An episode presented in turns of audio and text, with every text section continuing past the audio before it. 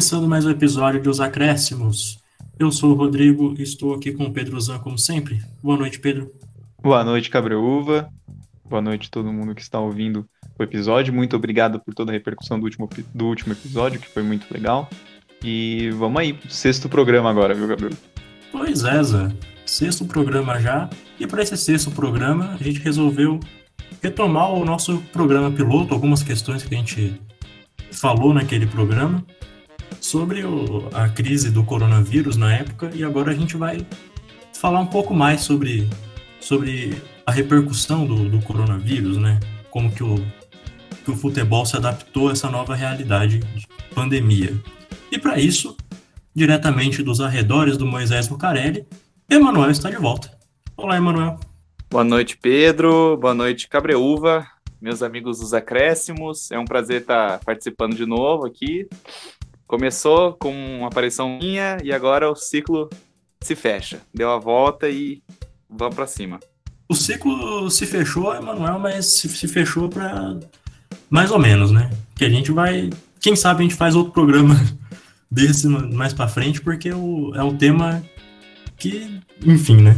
Mas, mas enfim, uma das coisas que a gente falou no nosso primeiro programa foi sobre a gente fez algumas é, algumas previsões do que poderia acontecer no mundo do futebol, algumas previsões econômicas, inclusive, sobre como os clubes iam, é, iam, iam ter a sua receita diminuída, até pelo fato de não ter torcida na volta de na possível volta na época né, do, do futebol. E Pedro Zan, a gente acertou alguma coisa até aqui? Ah, não sei se dá pra falar se a gente acertou, porque era algo meio que dado, né? Mas a questão econômica, o impacto econômico do coronavírus no futebol, eu acho que já é bem perceptível depois aí de 90 dias de quarentena, pelo menos, mas eu acho que o futebol tá parado há menos tempo, né? Eu acho que são uns dois meses de paralisação. Não só aqui no Brasil, no, como no mundo inteiro, né? É, a gente selecionou para hoje um, uma matéria do Correio do Povo, um jornal gaúcho, e eles trouxeram um estudo da EY, que avalia que a paralisação do coronavírus ela vai agravar algo que já é ruim. Segundo esse estudo, em 2019, a gente teve uma receita recorde de transferências, né? os clubes brasileiros da Série A tiveram uma receita recorde de transferências, foram 1,6 bilhão de reais. Só que o endividamento dos clubes também bateu recorde ano passado. É, somando todo o endividamento dos clubes, a gente tem uma dívida de 8,3 bilhões de reais. A estimativa que esse estudo fez é de que a, o impacto será entre 1,3 bilhões de reais e 1,9 bilhões de reais de dívida, de déficit, perdão, dos clubes é, brasileiros em 2020. Considerando isso e considerando também a perda de, trans, de, de faturamento desses clubes, a gente vai voltar ao mesmo patamar de receita de 2016. Na Europa, logo de, quando saiu quando, logo quando o futebol paralisou na, na Europa, a Gazeta dello Sport já fez um levantamento sobre o prejuízo de, dos clubes italianos e o somou um prejuízo de 2,5 bilhões de euros naquela época, colocando o Milan como time com maior déficit. 145 milhões de euros perdidos, isso já em março. Isso, essa matéria foi publicada pelo Esporte Interativo em março já. Ou seja, a gente tinha o quê? Um mês de paralisação, mais ou menos. E o estrago já estava grande. Lógico, esse tipo de levantamento a gente só vai conseguir ter uma um dado mais sólido no final do ano, ou se ainda nesse ano a gente tiver uma retomada do futebol, que daí vai ser possível avaliar qual foi o tamanho dessa perda, não só aqui no Brasil, como no mundo inteiro. Mas também outra coisa que a gente consegue perceber claramente é os clubes tiveram que cortar salário. Foi o que a gente já tinha anunciado, isso a gente pode falar que a gente acertou. Alguns clubes já previam isso, que iam é, ter que cortar salário de jogadores e de funcionários. Acho que o Barcelona foi um dos primeiros clubes a fazer isso lá na Europa. E aqui no Brasil, a maioria dos clubes da Série A ofereceu um corte de uma redução de 25% para jogadores e outros funcionários. O maior corte foi o do Santos. O Santos implementou um corte de 70% de todos que recebem mais de 6 mil reais. Enquanto outros clubes ofereceram uma negociação do, direito, do pagamento de direito de imagem, né, adiaram o pagamento dos direitos de imagem nesse período da, da paralisação para o ano que vem. Os únicos clubes que não cortaram foram o Sport, o Vasco, o Botafogo, esses dois últimos especialmente porque eles já estão endividados, já estão devendo salário, e o último foi o Red Bull Bragantino, Aí eu acho que fica aí a dica de ouvir o episódio sobre Clube Empresa, porque sinto que nesse momento esse discurso do Clube Empresa vai ganhar força também. Porque o Bragantino é um time que não tem dívida e por isso consegue se dar ao luxo, lógico, também porque recebe muito dinheiro da empresa de energéticos, de não ter que cortar salário num momento de pandemia como esse. É o, o que a gente vê no, no mundo como no, no geral, né? Não, não apenas no mundo do futebol, é a retração econômica, né? Que a, que a pandemia vai trazer para todo mundo. Né? E, e, os, os, e a gente está vendo isso no futebol também, é o efeito da pandemia, né? Por isso que vai, o, vai, vai ter esse, essa regressão aí no patamar de receita, regressão de volta para o mesmo patamar de 2016, uma regressão bem grande. É, mas e outro aspecto também é que a gente também mencionou no último programa é que nessa regressão é, de arrecadação, quem mais sofre é quem, quem é menor, né? Então, os clubes pequenos seriam quem iriam mais iam sofrer mais é, com a retração econômica. E isso é, é, é o que tem acontecido também. Tem o exemplo do Mirassol, que eu vou, eu vou perguntar para o Emanuel, que vai falar melhor sobre os, os clubes menores, os clubes do interior, principalmente paulista. Mas eu acho o exemplo do Mirassol um exemplo muito bom, porque tem setores do, do Mirassol que simplesmente não saíram todos os jogadores. Acho que no, pro, de volante, por exemplo, todos, todos os volantes saíram, praticamente todos os atacantes saíram. Então o Mirassol tem mais de 90% do elenco do Mirassol não, não é mais do Mirassol. Emanuel, passo a palavra para você, vai falar um pouco aí dessa situação dos times do interior. Então, é, dentro do universo interiorano do futebol, é, é uma realidade muito diferente da, digamos assim, do eixo, né, do futebol brasileiro. Porque se a gente tem crises econômicas e redução de salário dentro de times como o Palmeiras, Corinthians, né, e até em patamares maiores o Barcelona e tal, os grandes times do, do mundo, dentro do, do interior, mais especificamente do interior paulista, né, pensando no interior paulista, é, a gente tem uma série de times que, é, que a principal competição que eles competem no ano é o Campeonato Paulista, né? Muitos times, por exemplo, o Ituano, um time é, bicampeão paulista, mas que nunca jogou a primeira divisão do, do Campeonato Brasileiro, né? Sua história já longa, né? E é, são times que dependem muito da renda do, do Campeonato Paulista. E times que só montam é, equipes competitivas, né, um elenco com um elenco competitivo, para jogar o Paulista, porque é, é, visto como uma, uma, uma grande janela né, para vender jogador, o, o, destaque de jogar contra os grandes do, do estado de São Paulo. E tem muitos casos, o interior tá uma bagunça, tá uma loucura, e eu escolhi alguns casos interessantes para denotar, né? É, você falou do, do Mirassol, realmente muitos jogadores é, saíram do time, o, o time quase que. É, você falou, 90% do, da equipe se foi, né?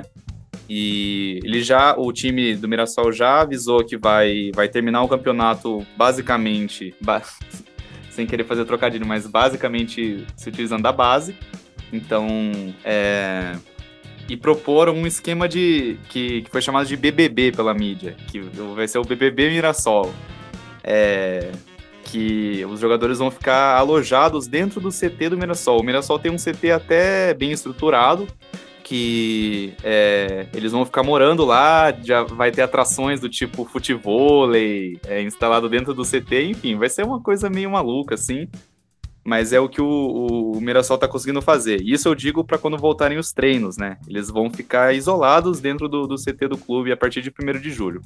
Em outros times, está é, sendo lidado essa situação de maneira diferente, né? O Santo André talvez seja uma mais triste que o Mirassol, apesar de estar tá numa situação bem semelhante, porque o time era o primeiro lugar do, do campeonato, né?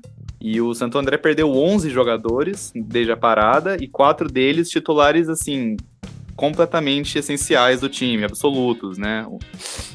O, a gente falou, eu não lembro agora do nome do jogador, é, que, que é o cara que, é, que era torcedor de Santo André, né? Que tava, era, era Ronaldo, não lembro agora, se vocês puderem me lembrar, depois vocês podem falar aqui no meio. Que foi aquela história Ronaldo. meio triste. É, o Ronaldo, né? Que, que ele sai pro esporte, né? E teve outros agora, como o zagueiro Luizão, que, que veio reforçar a ponte e tal. Então é um time que tá, tá muito complicado, né? Porque eles estão tendo que treinar em Vargem, é, que é a mais de 100 quilômetros de Santo André é perto de Bragança, o, eles vão treinar nessa cidade, porque o José Daniel tá, tá servindo de hospital de campanha, né? E não tem como eles, é, como eles é, treinarem enquanto tá. Se bem que o Flamengo, né, conseguiu fazer a proeza de jogar enquanto as pessoas morriam do lado, mas é, não, não, o Santo André já, já falou que não vai treinar em Santo André. Então vai treinar com não sei que elenco, meio que não sei aonde, né? Uma situação complicadíssima pro time que tava voando a, a parada. É, o Botafogo de Ribeirão Preto, que é um time que, que vai jogar a Série B e tá um time que um, um poderio aquisitivo maior do que esses outros dois últimos, tá com 14 casos de Covid entre atletas e funcionários, tem nove atletas desses 14, né? A maioria desses 14 infectados são atletas do time. Então você já vê que faltou completamente uma, uma fiscalização dos atletas, porque no fim das contas são funcionários do clube, né? Enfim, é, tá nessa situação agora. E os dois de Campinas, né, estão sentindo muito o, o, reflexo da parada. O Guarani que ainda segue, né, é, com uma crise, é, com reflexos, né, da crise muito forte que eles tiveram é, no começo desse, dessa década e já perderam uma série de jogadores importantes do elenco que estavam indo muito bem. Era um time do Guarani que finalmente, depois de muitos anos, estava fazendo bonito no Campeonato Paulista, né? E aí, ironicamente, a Ponte, talvez o único time do, do interior, né, dos times de poderio menor, se comparado com os, o eixo é, paulista, meio que se deu bem nessa situação, porque estava muito mal e está tendo a oportunidade, por ter também um poderio financeiro superior do que os outros do interior, está conseguindo contratar jogadores, inclusive caras como o Camilo do, do Mirassol, o Hernandes do Mirassol também, o Luizão, que eu já falei, do, do Santo André. Ou seja, é, não só está se reforçando, mas está enfraquecendo os, os, os, adversários, né? A Ponte vai enfrentar o Mirassol quando voltar ao Campeonato Paulista. Um jogo mais que essencial para a permanência do time. Mas enfim, de qualquer maneira, é, é uma situação caótica. Você vê que, que não tem meio que uma padronização do, do que fazer, assim. É, os times estão meio que inventando da cabeça como lidar com essa situação, desde não fazer nada a respeito, deixar os caras se virarem, como o Botafogo de Ribeirão, ou essa ideia do, da, do confinamento coletivo com a base do, do Mirassol, enfim. É um momento de, de caos, né, no, no interior. Se tem uma coisa que caracteriza a pandemia no Brasil é a falta de uma organização coletiva, né? De uma coisa vinda, uma, um protocolo mais claro, né? Vindo de cima para baixo, para que todo mundo tenha clareza das coisas, né? E complementando o que você falou, Emanuel, o, o Botafogo, por exemplo, que você mencionou, apesar de ele ter um calendário um calendário nacional ainda, ele, é ele é um dos clubes que não chegou ninguém no, no, no, Botafogo e ele ainda perdeu alguns jogadores. Então é um, é um clube que teve seu elenco enfraquecido. E o Guarani é uma pena, né? Porque quando o Guarani parece que vai, né? Acontece alguma coisa, acontece uma pandemia no, no, no ano. E e o, o que eu queria destacar do Guarani é que eles cortaram 25% dos salários, mesmo tendo dívida, né? Porque eles não têm salários atrasados, ainda assim eles cortaram os salários. Coisa que os clubes da Série A é, que tinham dívidas e salários não, não conseguiram fazer, né? Nem negociaram com os jogadores, exatamente por já, já estar com o salário atrasado. Mas dando prosseguimento, é, eu queria entrar na questão da, do mercado de transferências. Porque, como a gente já esperava, né, o mercado ele seria mais tímido, é, contratações pontuais, enfim. Queria que o Zan comentasse um pouco sobre isso. Então, isso aí entra em outra das suposições que a gente fez no piloto. A gente estava esperando um, não, um mercado de transferência desacelerado, etc. E num primeiro momento, é, é, é, bem possível ver isso. avaliando o mercado europeu, é sempre muito difícil nesse momento, porque geralmente os clubes fazem a feira no meio do ano, né, na janela de verão deles, que vai abrir agora. Então fica aí a expectativa de ver como depois de julho, agosto, vai estar tá a, a situação do, do, do mercado de transferências na Europa. O Chelsea foi um time que se atuou bem forte assim nessa janela, nessa última janela agora, trouxe o Ziyech, né, veio do Ajax e depois trouxe agora o, o Timo Werner, que era do Leipzig. Inclusive a gente viu o Werner, ele foi contratado um pouco abaixo do valor de mercado dele, mas eu acho que existem inúmeras questões, não dá para falar que isso se deve ao fato do, do, do mercado ter, como a gente tinha falado do Ancelotti lá na, no primeiro episódio, lá no piloto, o mercado ele tá voltando ao normal, tá desinflando. Voltando aqui pro Brasil, a gente realmente percebeu que pouquíssimos clubes na Série A até o momento fizeram contratações. É, foram apenas Atlético Paranaense, Atlético Mineiro, Botafogo, Ceará, Corinthians, Fluminense, Fortaleza, Sport e Vasco. Ou seja, até o momento apenas nove clubes da Série A do, do Campeonato Brasileiro fizeram qualquer tipo de contratação. E não estou nem falando de contratações, vamos dizer, bombásticas, né? A gente teve algumas contratações de impacto, o Walter voltou para o Atlético Paranaense, o Fred, que foi pro, voltou para o Fluminense, e o Jô, que também voltou para o Corinthians depois da passagem dele no Japão. Mas tem algo interessante sobre os três casos. Os três vieram de graça. Foram três casos em que você teve fim de contratos, os jogadores estavam livres no mercado, o João, inclusive, teve um contrato encerrado no Japão. E, portanto, não, não, não houve ali uma taxa de transferência envolvida. O que está envolvido é apenas o salário. E nesse primeiro momento aqui no Brasil, com clubes recebendo muito menos, especialmente com, com a queda do, do, da renda de jogos, que é uma, uma grande parte da, do orçamento dos clubes brasileiros, é, os clubes não estão conseguindo agir no mercado da mesma maneira que eles costumavam agir. Nem mesmo Palmeiras, Flamengo, eles não, tão, não fizeram nenhuma contratação até esse momento. Vamos ver como se vai dar ao longo do, do ano, especialmente caminhando mais perto do, da volta no Campeonato Brasileiro, que a gente vai falar ainda no segundo tempo.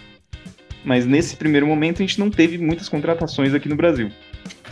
É, no Brasil, esse é o mercado, né? O mercado que na Europa é o, é o, mercado quente, né? Que é o mercado onde os clubes se reforçam para pensando na próxima temporada já.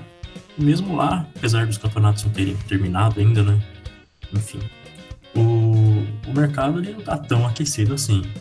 Tem algumas contratações, eu acho que a do Timo Werner ele, ela é a principal contratação aí dessa janela por enquanto. Como, como você falou, a gente não consegue afirmar que ele foi comprado ali com um valor muito abaixo né, do que ele, ele valia. É, tem várias questões que se tem que levar em conta. E o, o Ziyech, que é outra contratação do Chelsea, já tinha sido contratado em, no começo do ano, né? Então é uma contratação que vem antes da pandemia. É, mas a gente consegue observar algum, algumas trocas acontecendo, né? O Arthur, por exemplo, vai é, vai para Juventus, enquanto o Pjanic vai para o Barcelona. Então parece haver uma movimentação de trocas, não dos clubes segurando um pouco mais os seus caixas, né, dando altas quantias em um jogador. É, mas enfim, o, sobre as contratações dos times brasileiros, esse negócio do, do cara vir de graça, eu tenho um pouco de trauma, porque o Pato veio de graça para São Paulo. Então é um negócio que me toca um pouco. Que o cara vem de graça, mas ele vem de graça ganhando um, um salário um pouco incompatível com o seu futebol normalmente. Mas vamos, mas realmente é um, são contratações de jogadores aí que pelo menos não o, o clube não tirou dinheiro do seu caixa, né, para fazer. Antes de continuar, queria destacar que o Santos não fez contratação não é por causa da pandemia não, porque o Santos foi punido pela FIFA porque tá devendo dinheiro pro Hamburgo e pro Bruges, enquanto não pagar, a, a FIFA não deixa o Santos fazer contratação nenhuma. Então é isso aí, só, só deixar isso claro aí também, que tem time que não tá contratando, não é por causa de pandemia, não, é porque não pode contratar. Grande Clebão Reis. Olha, essa punição da FIFA é quase um favor pro torcedor santista, né? Que a diretoria do Santos contratando é um problema. Então fique tranquilo aí com essa punição, que pelo menos não vai sair uma contratação bizarra. Bem, se a gente tá falando do mercado de transferências, acho que a gente pode passar a, a falar sobre os impactos esportivos, assim, e os, os impactos esportivos que estão tendo, que os clubes estão vivendo, isso que o futebol está vivendo no mundo todo, e também sobre é, as medidas de segurança que estão sendo tomadas na, na retomada dos, do, do futebol. Mas antes disso, a gente tem o nosso intervalo, então vamos para ele.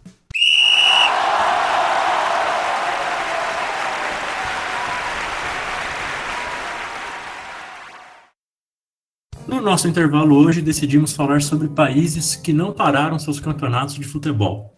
Apenas três países no mundo resolveram cometer tal insanidade: Belarus, Nicarágua e Turcomenistão. Como os campeonatos da Europa ficaram parados por cerca de dois meses, esses campeonatos que ninguém liga passaram a ter audiência. Belarus, por exemplo, chegou a ter mais 10 contratos de TV assinados para a transmissão dos jogos do campeonato nacional. Tais novos contratos, inclusive, podem justificar o porquê do campeonato não ter sido paralisado, mesmo com os crescentes números de infectados por coronavírus no país. Afinal, a grana tá entrando, né? Apenas dois jogos foram adiados no país, justamente porque um jogador do FC Minsk foi diagnosticado com o coronavírus. Mas por um lado o campeonato nacional de Belarus, Belarus, não sei como pronuncia corretamente, passou a ser visto em mais lugares, a média de público nos estádios ela, ela tem caído. A média que gera irrisória se comparada às ligas mais tradicionais da Europa era de cerca de 2.400 pessoas por jogo em 2019, segundo o Transfer Market. Agora ela beira as mil pessoas. Essa queda pode ser explicada pelas medidas de segurança que os clubes vêm tomando, como medir a temperatura antes de entrar nos estádios, uso obrigatório de álcool em gel e orientação para que apenas pessoas da mesma família, família fiquem perto umas das outras no estádio. Claro que essa orientação não é muito eficaz, Ainda que pareçam cuidados mínimos e insuficientes, as torcidas organizadas dos clubes do país resolveram boicotar os jogos. Nós, particularmente, ainda preferimos acreditar que a média de público caiu devido ao bom senso de alguns torcedores, que, diferente da Federação de Futebol e do Lukashenko, que é o presidente do país, entendem a gravidade de uma pandemia. Restam ainda quatro rodadas para o encerramento da Vishaya League, que tem neste momento o Bat Borisov como líder com 30 pontos. Os outros dois torneios já se encerraram. A Iokari Liga do Turcomenistão, encerrada no dia 17 de junho, teve o Altin Ansir como campeão após 14 rodadas. Já o torneio Clausura da Prim Liga Primeira da Nicarágua se encerrou no dia 9 de maio, quando o Real Esteli, vencedor do Apertura, derrotou o Managuá, ou Manágua, né, porque não, não tem acento no último A, por 3 a 1 e se consagrou campeão nacional. Ao redor do mundo, especialmente na Europa, os torneios nacionais estão voltando, e alguns inclusive já se encerraram. No segundo tempo de discussão, iremos abordar como foi essa volta e também as disputas que envolvem o desejo de alguns em retornar ao futebol aqui no Brasil.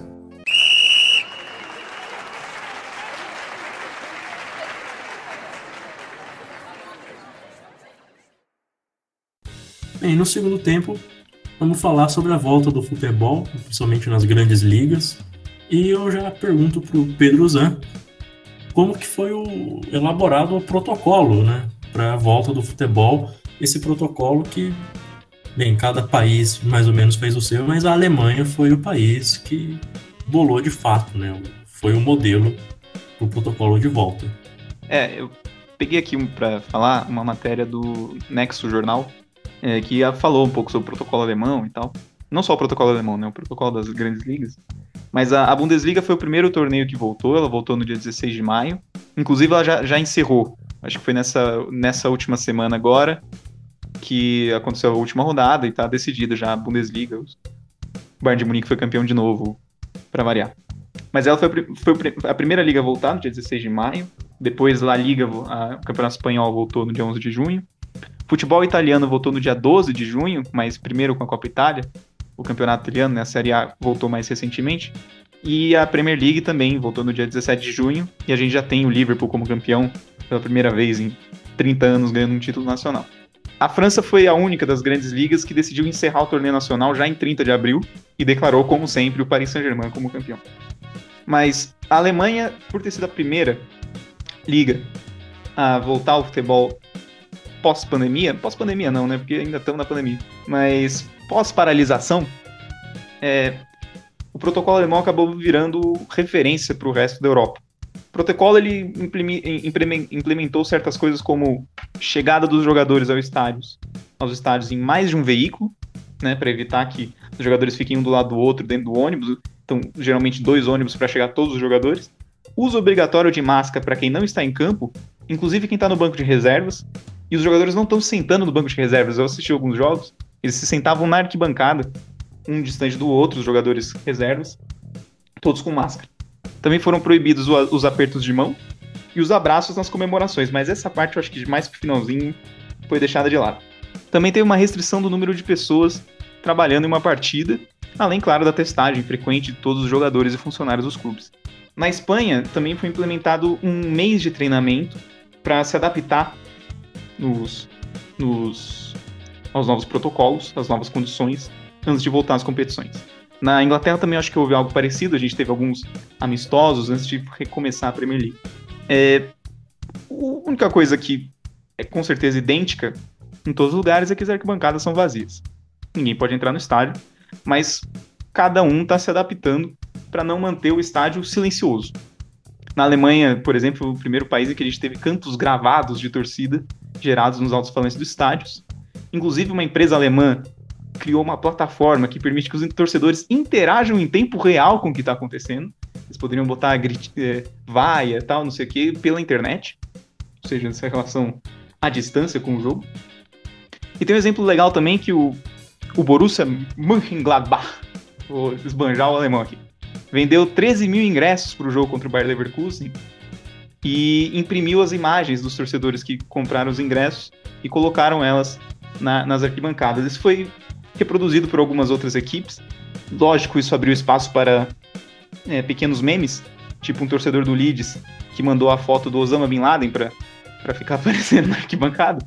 E na Espanha, uma outra alternativa, daí já tomada pela, pela televisão, né, pelo canal de televisão que transmite os jogos da, do Campeonato Espanhol, é, a TV tem incluído torcidas virtuais em algumas transmissões, inclusive torcidas que remetem muito àquelas torcidas antigas do PlayStation 1, dos jogos do Winning Eleven ou saudoso Bomba Pet, PlayStation 1 e 2, aquela torcida chapada assim, né? Aquela coisa não, não tem volume, né? Você não consegue ver a cabeça das pessoas. Mas isso, tá, isso é colocado digitalmente pelo canal de televisão espanhol né, em alguns jogos do, do campeonato. Eu gostei de ter falado, Zé, é, ou melhor, você não ter usado o termo pós-pandemia, porque a pandemia não acabou.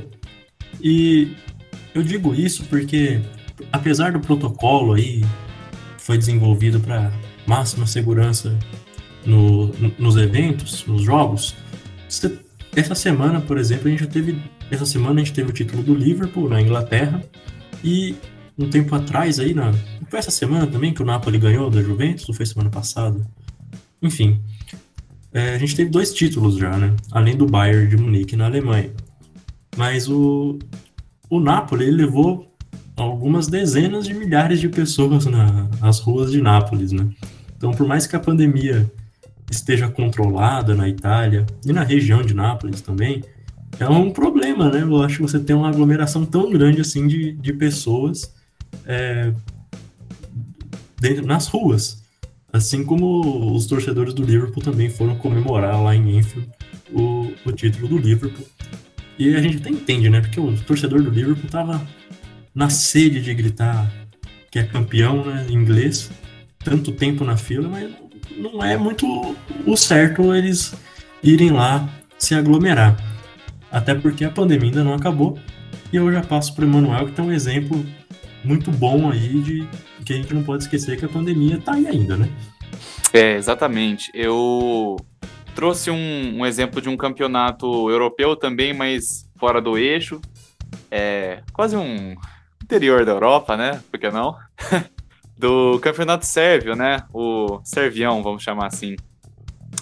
Que dentro da Sérvia, o, eles conseguiram controlar a curva muito bem. Desde o princípio do, do Covid dentro da Europa, eles já estavam respondendo bem a, a pandemia, eles conseguiram, é, né, flatten the curve, né, que é, conseguiram abaixar a curva muito cedo. Então, é, o campeonato sérvio voltou é, com rapidez, né? E também não foi tão noticiado porque é um campeonato quase irrelevante se comparado com esses outros, como o alemão, né, e etc. Mas, é, e mais recentemente, começou a, a se abrir para o público os jogos do, do campeonato sérvio com a, o governo é, sérvio, a população sérvia e tal, a, a Liga de Futebol Sérvia, é, considerando que já estava tudo meio que sob controle, que dava para a gente voltar à normalidade no âmbito futebolístico. E não foi exatamente o que aconteceu. É, eu acho que foi o terceiro ou segundo jogo que eles liberaram é, venda de ingresso, que foi o jogo do Estrela Vermelha de Belgrado, né, o famoso time do Petkovic, contra o Proletar Novi Sad, que foi o, o, jogo simbólico do título do Estrela Vermelha do Campeonato Sérvio. O jogo teve mais de 18 mil pessoas no, na arquibancada. E, né, claro, clima de, de título, de, de festa e os jogadores se abraçando e tal, volta olímpica, essas coisas. Dias depois, cinco jogadores do Estrela Vermelha foram diagnosticados com coronavírus, né?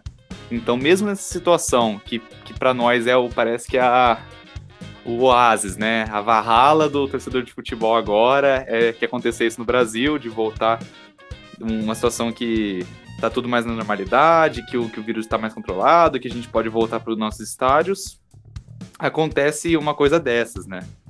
E é, de quem que é a culpa, né? Fica difícil ficar jogando a culpa ali ou aqui, porque ah, mas não tá controlado, ah, mas vocês não liberaram o público, ah, é culpa do. É culpa da torcida, é culpa deles terem, sei lá, comemorado ou encostando no outro, é culpa dos jogadores, é culpa do governo, da federação.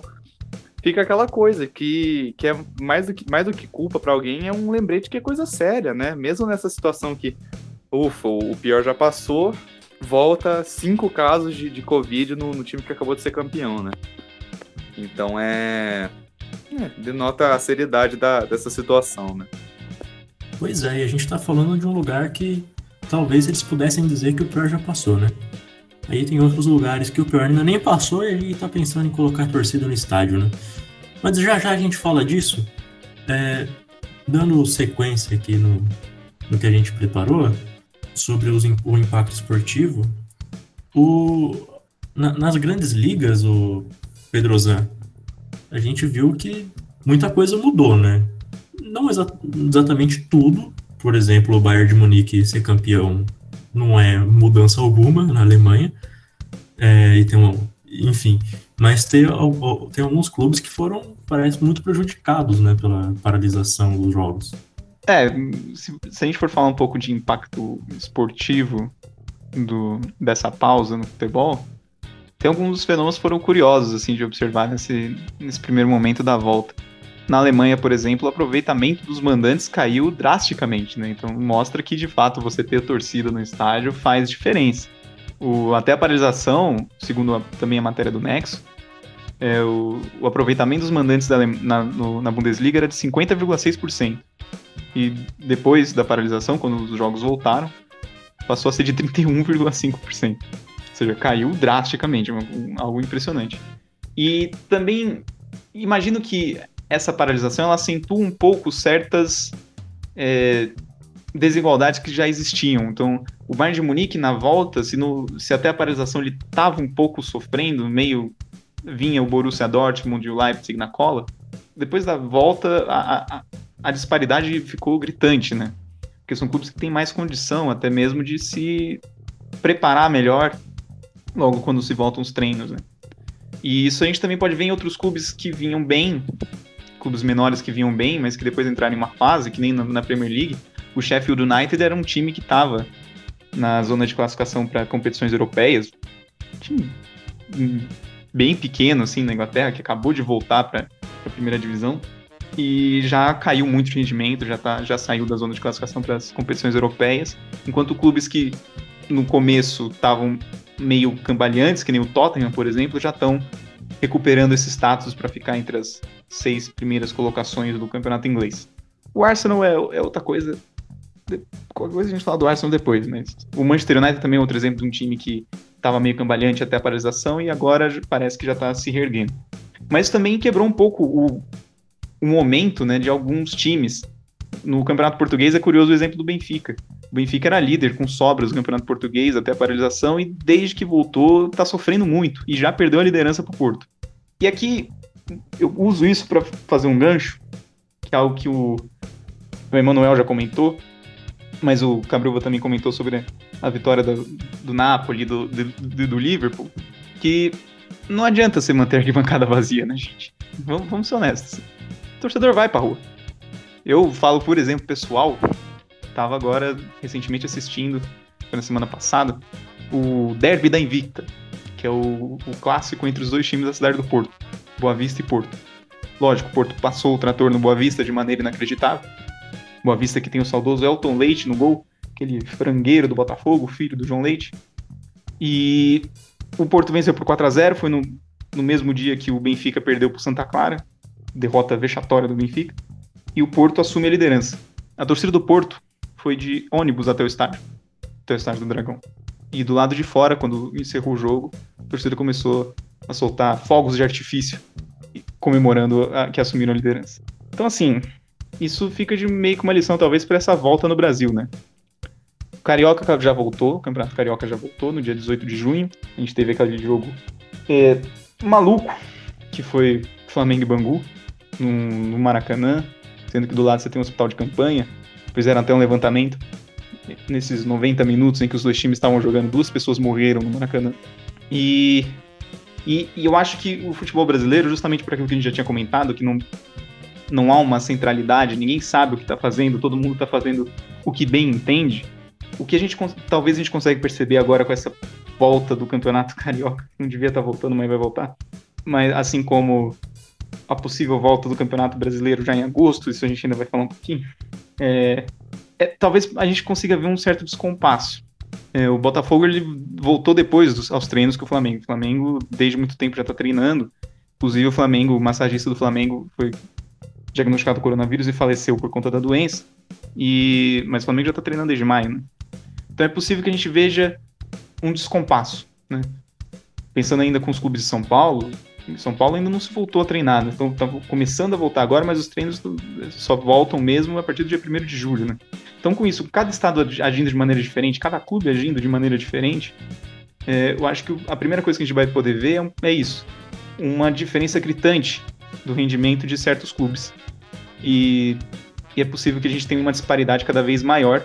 Eu acho que isso o Emmanuel pode também falar um pouco, um pouco mais, pegando já um pouco do que a gente falou no primeiro tempo, mas eu acho que não vai ter muita chance de clube pequeno, de zebra por aí agora não.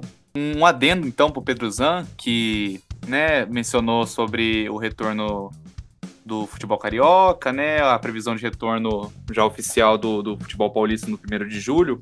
É, o Flamengo, né, ele, ele já estava jogando e treinando desde maio. E o, o, Botafogo, mesmo os dois jogando o mesmo campeonato, os dois sendo grandes do estado, né? Claro que, citando o Bruno Henrique, hoje tem uma diferença de patamar entre os dois. O Botafogo voltou a treinar é, oito dias antes de sua estreia, né? No, no Campeonato Carioca, que, que foi hoje, né? Se eu não me engano. E que goleou, acabou Fluminense de 6 a 2 O Fluminense também jogou hoje e perdeu de 3 a 0 da, do Volta Redonda. Tomou um, show, um chocolate do Voltaço. Mas esses dois times, né, Fluminense e Botafogo, são os dois times grandes.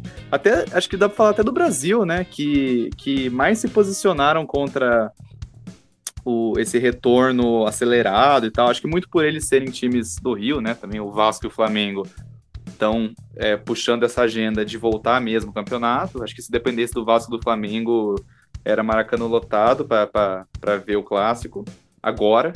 E o Fluminense e o Botafogo, que são dois times que, historicamente, né, não, não são times que necessariamente têm todo esse envolvimento político e tal, são até criticados por isso, coisa do pó de arroz, a coisa do, do, racismo dentro do Botafogo, né, no começo do, do século XX.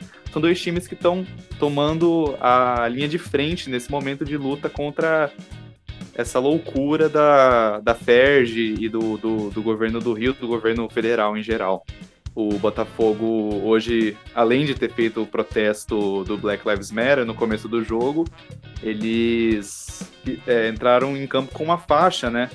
É, eu não me recordo exatamente o que, que ela dizia, mas era uma coisa tipo incentivando a prevenção e, e deixando claro que não era o desejo do time estar tá voltando dessa maneira tão acelerada.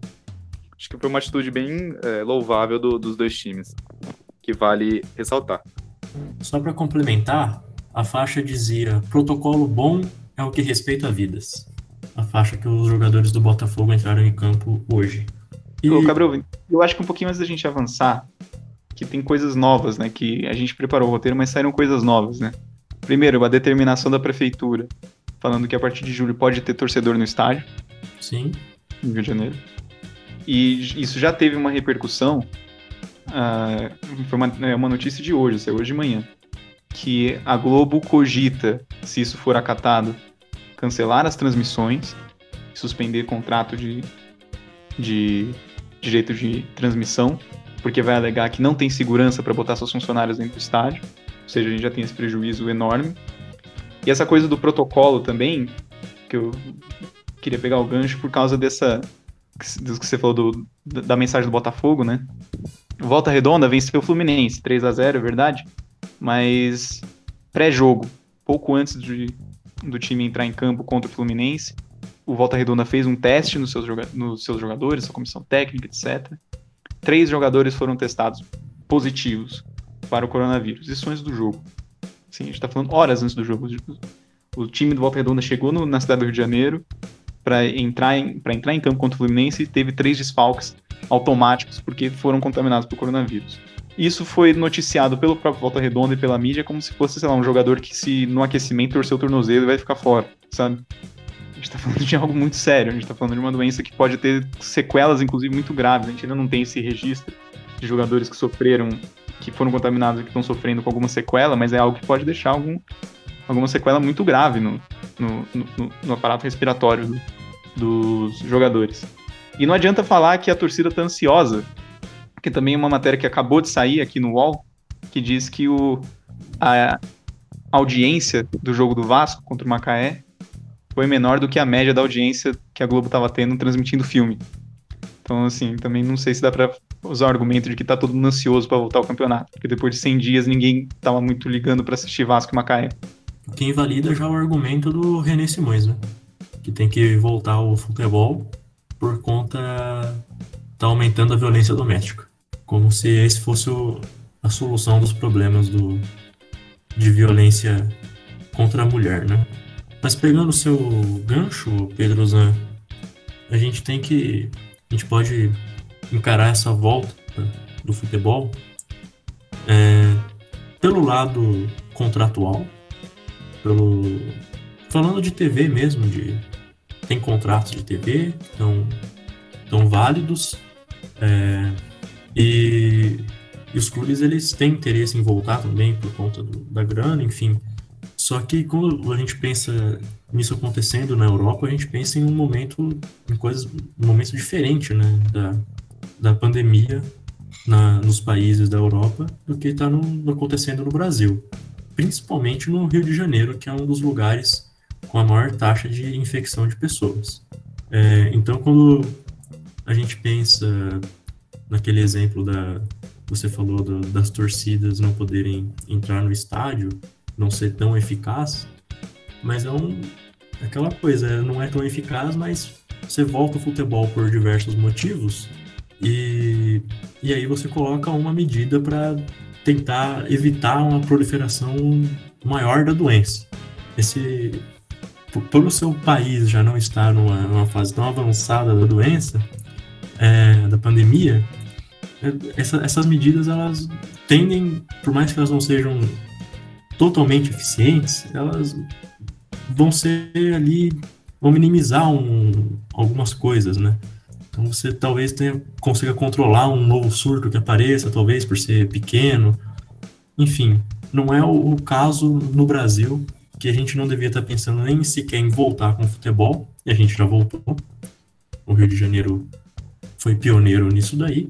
E aí, agora, como você já trouxe a notícia, a gente tem a possibilidade de haver torcida no, no estádio, que é completamente bizarro.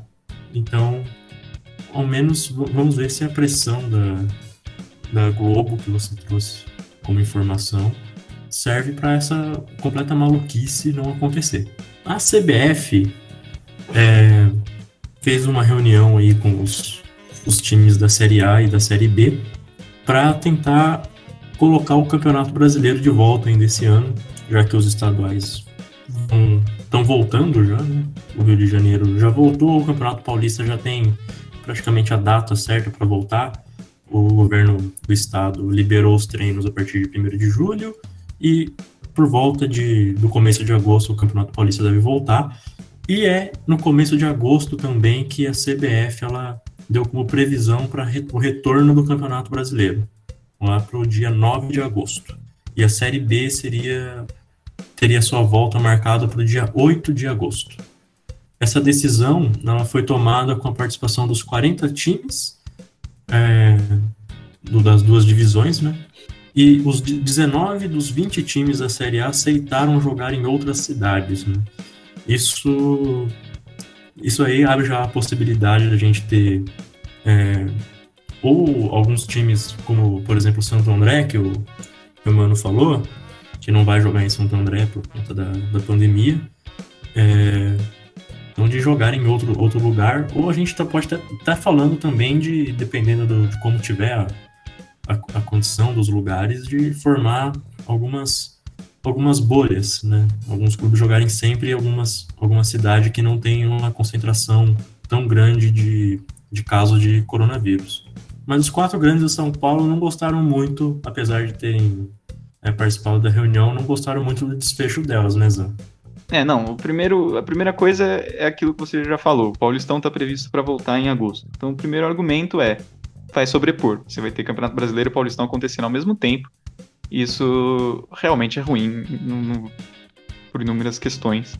E, e, o outro ponto é a questão de uma superioridade dos rivais, que é aquilo que eu já falei um pouquinho antes, que há um descompasso aí, né? Porque se o Campeonato Carioca já voltou, o, e o Campeonato e os times paulistas sequer voltaram a treinar. Então, assim, os, time, os rivais, os, os times dos quatro grandes paulistas acreditam que os rivais vão estar muito à frente quando voltar ao campeonato. Ou seja, ninguém se opôs ao fato de que realmente não faz sentido nenhum você fazer começar a fazer jogo aqui no Brasil, né? Porque por questões sanitárias, questões de segurança nacional, eu, eu diria. E sim porque eles estão preocupados que eles podem levar um sapeco do Flamengo. Sei lá é, é, é muito difícil, assim. É algo que eu não vou ser hipócrita de falar que, que na Europa de, poderia voltar, porque lá tá tudo bem. Não, não deveria ter voltado em lugar nenhum. Não faz sentido nenhum por tudo isso que a gente já falou. Mas o que, o que a gente tem que considerar é que, como eu já falei em alguns outros episódios, a gente já bateu nessa tecla em alguns outros episódios, futebol é um negócio dá muito dinheiro. Rola muito dinheiro no futebol. A partir do momento que é um negócio tão lucrativo, um negócio que cola tanto dinheiro, você parar com ele dá prejuízo. Então, assim, a gente tem que entender que, sanitariamente falando, não é para voltar. Em nenhum lugar do mundo. Mas vai voltar. Porque tem algo que tá falando mais alto. Tem clubes que precisam sobreviver, lógico, mas tem empresa que. Tem empresa, né? Tem, tem grandes empresas, grandes é, investidores que têm interesses nessa volta do futebol. E lógico que isso vai acontecer, porque a grana tem que cair na conta, né? O senhor tem toda a razão, Zé. É, a gente vai chegando ao fim aí do nosso episódio. É, eu vou chamar agora os nossos acréscimos, nossos recados finais. E já passo a bola de, de volta para vocês, né? Falar aí o que você quiser para o encerramento do programa. Ah, acho que já falei boa parte, eu vou só deixar aqui meu agradecimento ao Emanuel novamente por vir sempre muito bom quando você vem. A gente espera que. A gente espera não, né? Provavelmente vai ter vão, teremos outros episódios falando sobre um tema parecido e provavelmente a gente vai chamar você de novo. Agradecer a todo mundo que ouviu os últimos episódios, todo mundo que ouviu este episódio. Por favor, deixem seus comentários, a gente sempre gosta de ler lá no nosso blog, no osacrescimos.wordpress.com, onde a gente deixa todos os links também. Compartilhem, sigam a gente, a gente está no Facebook, no Twitter. E até daqui 15 dias. Emanuel, por favor, deixa seus, seu recado final. Ah, queria agradecer por terem me chamado de novo. É sempre um prazer participar. É, fico muito feliz quando vocês me chamam. Gosto muito de participar do programa. E acho que só reiterar o que o Pedro falou na última fala dele, antes dos agradecimentos dele, dessa questão do, do futebol, o certo seria não estar tá acontecendo nada, né? Porque isso é uma coisa que, que eu tava pensando esses dias assistindo o campeonato alemão. O começo do campeonato alemão, eles estavam muito restritos sobre isso da comemoração, né? Eles não estavam nem batendo punho um no outro e tal, tava uma coisa bem de distância mesmo. Num esporte em que você sobe para cabecear uma bola e conhece o físico do, do seu adversário inteiro disputando a bola no alto com ele, entendeu? Tipo, é um esporte de contato e me fez pensar como, né, é uma coisa simbólica isso de não comemorar abraçando, não comemorar para tentar evitar o máximo de contato, sendo que o esporte é contato o tempo inteiro. Então isso só denota, né, como na verdade não deveria estar tá acontecendo nada. O, o correto seria não estar tá acontecendo nenhuma não era para ter voltado o futebol. Mas é isso, é uma palavra maior que vem de empresa, vem de, vem de investidor, vem da, da máquina do futebol moderno, né? Mas, é, no fim das contas, né, é o, é o que a gente ama, é o que a gente gosta de falar sobre. E é um prazer estar aqui de volta para dar essa parte 2 sobre o coronavírus. E eu espero que, que eu volte pro programa, é, só não espero ter que fazer uma parte 3, 4, 5 sobre o coronavírus e que seja sobre outros assuntos futuramente né? Vamos ver como é que o mundo caminha a partir de, de hoje. Obrigado, Emanuel.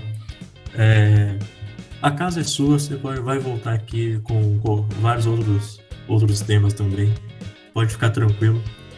Quem sabe aí quando um momento mais tranquilo a gente faz um programa aí dedicado a, aos seus conhecimentos de Ponte Preta. Aí você vai ficar mais à vontade para falar ainda. Mas enfim, é, eu acho que com o programa de hoje a gente pode chegar à conclusão de que o futebol não deveria ter voltado, voltou por outras, outras razões. E, e enfim, né? O, os lugares onde ele, voltou, acho que o que a gente pode também chegar com conclusão final é que alguns lugares, principalmente na Europa, o futebol voltou com algumas condições, com algumas coisas, com algumas medidas sanitárias tendo sido tomadas, tendo sido eficazes, tendo casos diminuído. É, era para voltar? Não era, mas enfim, alguma coisa foi feita para possibilitar isso de alguma forma, mesmo não sendo ideal. É, e a gente está no Brasil na contramão de tudo isso. Eu acho que é, essa é a questão, que a gente não fez nada para nada de eficaz realmente para controlar a pandemia. E mesmo assim a gente resolveu que ia voltar com o futebol e a cada semana parece surgir uma notícia mais absurda do que outra sobre a continuidade dos campeonatos. Como foi essa aí do, do Rio de Janeiro querer torcida no, nos estádios. Enfim. É, bem, eu já agradeci a Manuel, agradeço novamente pela participação. A gente espera que os nossos ouvintes comentem aí se quiserem no nosso blog, como o Zan já avisou. E a gente volta daqui a 15 dias com mais um Os Acréscimos com outro tema. Tchau!